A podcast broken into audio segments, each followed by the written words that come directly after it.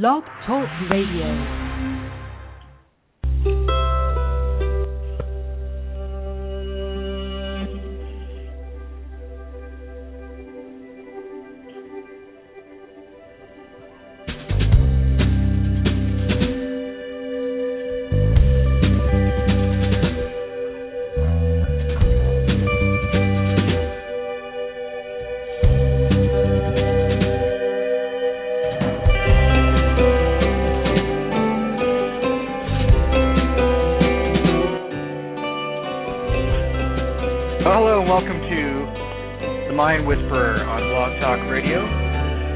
My name is Michael Gordon and I'm your host, as always, on the program. And it is Tuesday, March 12th, 2013. Glad to have you here, whether you're listening live or joining us in the archive program. An exciting topic today, so let's jump right into it. And uh, the topic for today is what you think you become changing your world. So this is a um, extension of some of the previous episodes that I have posted on Mind Whisperer about um, how your mind is a projector, a projection. Pardon me, project. Your mind is a projector, a movie projector, and so what is the movie that's playing in your in your life? And I want to start today with a statement by the Dalai Lama, which kind of really frames this understanding of how we create our own world. You know, we, we all kind of grow up with this narrative from our childhood and, and we're still we've still kind of uh, inherited this story about the universe that is reinforced through classical physics and science that says the world is, you know, a, a physical place and uh, we move through it, uh, you know, as animals, and then uh, we return back to Earth, and you know, and, and decay, and life regenerates itself. But that's a that's a story of a universe that's bereft of you know a deeper understanding from a scientific point of view, and also from a spiritual point of view, and they're intertwined. The cosmos is not some mystical, mysterious thing. It's mysterious to science, indeed, uh, but you know, as we know, cl- uh, classical physics has given way to quantum mechanics for over 100 years now, and we really have a, a different understanding. In fact, what we have is deeper questions about um, existence. But one thing we know for sure is what we thought was manifest reality and verifiable reality as a as a fixed um, set of parameters and and uh, matter is now it's not possible to see the world that way. And, also, if you really look at the study of psychology and, uh, for example, Buddhism as a 2,500 year old practice of self awareness and, and, a discipline of self inquiry, of studying the mind and the psychology of the mind, which is what it is more than a religion, then um, then you begin to see that really the world is a phenomenon we experience through our five senses and our personal narrative. So the statement that you know I wanted to bring today is that we don't see the world as it is, we see it as we are. We don't see the world as it is, we see it as we are. And what does that mean? That means that you know we're we're constantly seeing the world through a bias of our own personal narrative, how we grew up, and et cetera, et cetera, which is very very layered and very prejudiced. And there's a term in uh, scientific inquiry and science or scholarly study and research called confirmation bias. And confirmation bias is essentially that the idea that when you start out with a thesis or a negative thesis that you want to disprove in uh, in, in, in research, that if you are operating from a presupposed bias rather than just trying to answer a question, but you actually want to prove something and you are biased in that direction, then you skew your research, sometimes unbeknownst to yourself. And this is what ends up as what's called a confirmation bias. So essentially, your your research is there just to prove the point that you started with, which you already presupposed is true or more valid or more correct or more right in a moral sense.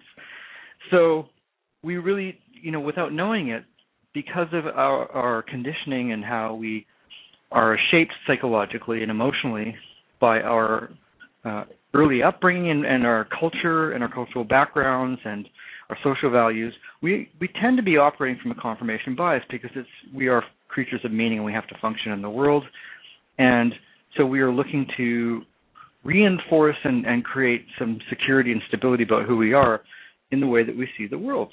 And you can see this in the way people operate. You know, they want to seek like-minded people. They want to make the world correct in their own way. So the problem is is those subconscious beliefs, which we may not be fully aware of and in touch with that are dominating our worldview. And I encounter this all the time as a clinical practitioner. I have clients come to see me who are stymied as to why negative experiences and, and patterns and people keep showing up in their life. And the answer to that is contained in, in that preface I just gave. And that is that your world is shaped by the views and the emotions you hold deepest. And you cannot become who you really are and who you really want to be and, and live the life you really want if you're living the life of who you always were. Or you're stuck in only in who you are now. And that's the limitation of uh, of the beliefs that you are subconsciously holding now, there's another aspect to this, and that is that whatever those beliefs are, they tend to uh, cause us to be focused on the things that are are displeasing to us, and so we come from this mindset, this framing perspective of what we don't like, what we don't want, and so we tend to focus on the things that displease us. Now, human beings already have what's called a negativity bias. Excuse me for a moment. I'm just going to close the windows here in my studio. A little too loud. There we go. Less background noise. So we have a negativity bias as human beings. It's sort of our, our biological, you know, set point, and, and it's a strong imperative to survive in the world that we're always scanning the world for threat and danger. But you know, the idea with um, cultivating more calmness in our lives and overriding that baseline sort of uh, scared naked ape in the world, that we can have a more refined sense of control and, and awareness and openness to our experience. But basically speaking, that's still how, how we default as human beings, is that we're always on the lookout for danger and negativity. And so this can set us up for a real kind of scarcity view of the world. There's not enough um, I'm everyone's out to get me, et cetera, et cetera.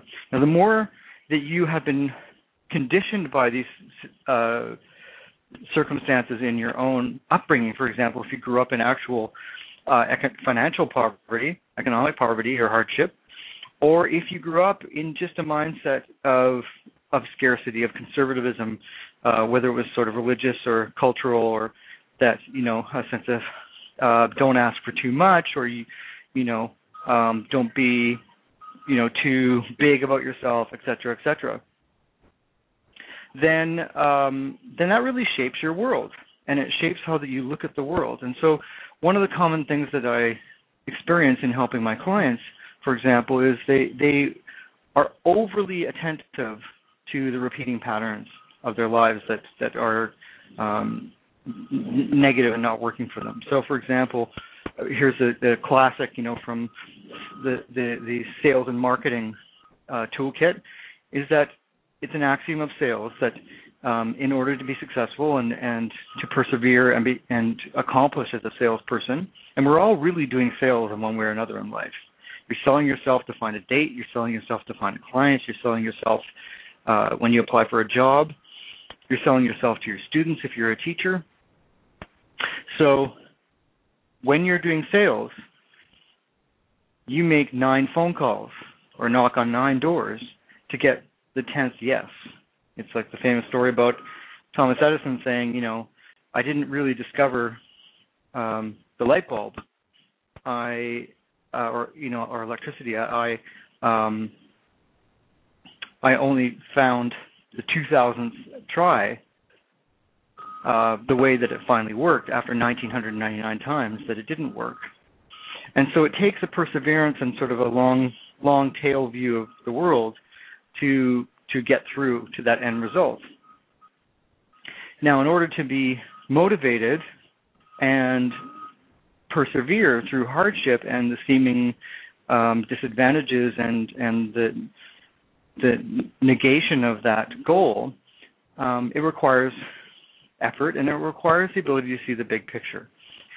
And really, that is what um, makes people happier. Is that they're able to not predict the future, and therefore the future might have a positive outcome. If we only looked at the future as having a bleak outcome, then we'd be very depressed. And in fact, this is what happens to depressed people: is that they are fixated on a, on, on a negative outcome, like what's called catastrophizing, doom and gloom.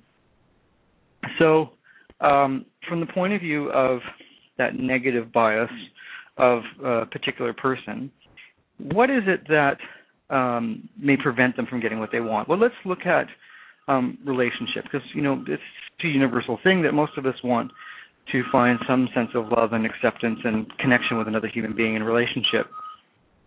And so, um, if we look at a person who's attracting a certain kind of pattern in their partners, you know, serial monogamy or maybe even multiple marriages. And they keep attracting people who are um, difficult or combative or not faithful, et cetera, et cetera.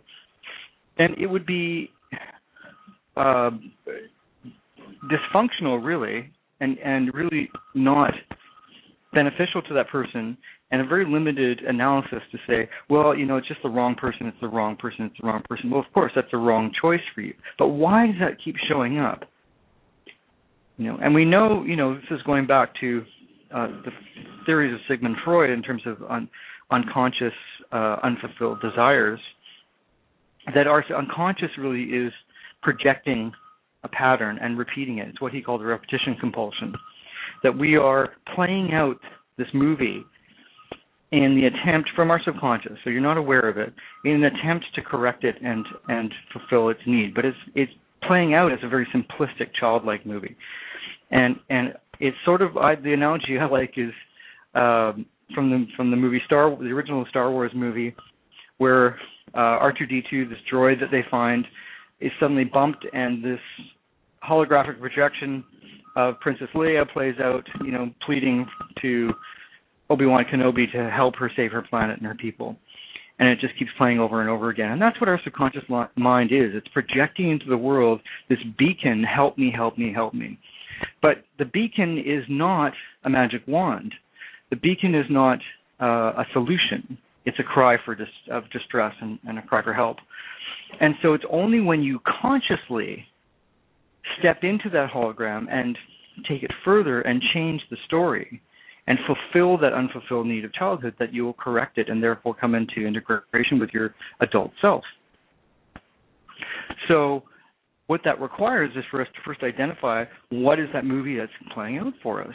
So in the case of the person that we're describing here in this case study, who keeps attracting uh, dysfunctional, combative, broken people, there's something about themselves that is not reconciled within their own character and within their own uh, psychological makeup, the relationship with themselves, if you will, um, in the same way. So you're only going to attract that which you believe to be true about yourself. So once you start to explore these issues in therapy, for example, and see where you learned or you in- internalized a view of the world that became very general for you in your probably in your early childhood with your primary attachments and your in your parental relationships because they are sort of the the not sort of they are the initial teachers the the professors and the uh, the layers of the framework of, of the meaning of the universe to you and you are dependent upon them to guide you correctly with your view of, of the meaning of the world and what you can expect from it so something in there is skewed. If something left you in doubt, fearful, um, caused you to believe that your feelings were not valid, that they that you that love is not something that's automatic and you should feel secure and whole and and fulfilled as a human being, but that you're stuck with what you get, et cetera, et cetera, then you can see how this would manifest in your life. And this is what we call a scarcity, a scarcity mindset, a poverty mindset. And so you will be bankrupt in your emotional life, in your relationship life, because you are operating from a confirmation bias that things don't work out that there's that that love is not something that's secure and automatic and something that you have a right to like any other human being. So you personalize this story and this data that you got at a very young and an irrational irrational state and a very dependent vulnerable state and you encapsulated that in a childlike way and generalized that to the world and that becomes your reality now, the reality equally exists that um, the person of your dreams, the person who is beyond your wildest dreams, is also possible for you, and that the relationship you always desired is is always possible. But unless you correct your course, it won't happen. One of my favorite metaphors in therapy with clients is, you know, we feel so far off track. We we feel so completely far away from some instinctive sense of wholeness of who we really should be in the world, who we're meant to be. And we're so suffocated and, and limited by this um, sense of being held back and, and confined in in the repeated um, experience of failure or um, heartbreak or lack in our lives. And it can we feel so completely distant from any sense of positivity and, and possibility for ourselves. And this is one of the things you confront in in um, in therapy as a client and also as a as the as a therapist is how to connect people to a sense of um, positive outcome and and I wouldn't say hope but optimism. And and really it comes from self worth. And the metaphor that I'm speaking of is I say to my clients, if you were setting out on a on a voyage on a on a boat and you set out off the coast and your compass is off two degrees over the course of a thousand miles that two degrees would shift your course another 2000 miles perhaps or 200 miles off of your vector from from uh, what your original setting was and you may find yourself way out in the middle of the open ocean with no land in sight, completely lost, and feeling like you know despairing that you're never going to get back to where you where you're supposed to be, and certainly to to um, to get back on track to be to back to your home port. At the same time, only a two degree correction of course would put you back on track, and it may take some time but it's only two degrees that separates you from your original course. And that's really how we are as human beings. Our, because we are so subjective, because we have such a subjective, personalized narrative about who we are in the world, we really turn that two degrees into a pronounced state, a sentence of our life sentence. That's it. We're permanently off course and we're never going to get back and this is the course that we're supposed to be on. But the problem is we are built to develop and fulfill ourselves as human beings. We have higher consciousness and depending on what worldview and values you have you could even believe in karma and say that there's something instinctive in you that knows that there's something higher you're supposed to evolve to. And maybe you have friends and and uh, advocates in your lives who um, who steer you in that direction and are are pushing you to become more and see the the real you. So like the message for today is is in your own way you can take the steps right now to make the space for what you may not think is possible or probable or even realistic for yourself, but that you also instinctively feel and know or want. And there's nothing wrong with wanting those things, as impossible as they seem. To want to be financially successful, to want to be with the person of your dreams, to want to be um, um, admired in, in the world and, and accomplished in things. Um, whatever it is, if it's a you know charity work or becoming the next great leader or all these accomplished people in life, if not all of them, many of them started from very meager beginnings, but all of them started with an idea, with an impulse. And it really is just following through that got them there. So if you can identify as improbable or as as um, outlandish as it seems, what you really want. Well, I really do want to be with the ideal partner. I really do want to um, build my own company one day. Then you're already starting on the right track because you're identifying, and then all you need to do is strip away all the limiting beliefs that hold you back. And once you remove all thoughts and all thus all feelings and thus all behaviors and actions that don't align with that goal, then you accomplish it.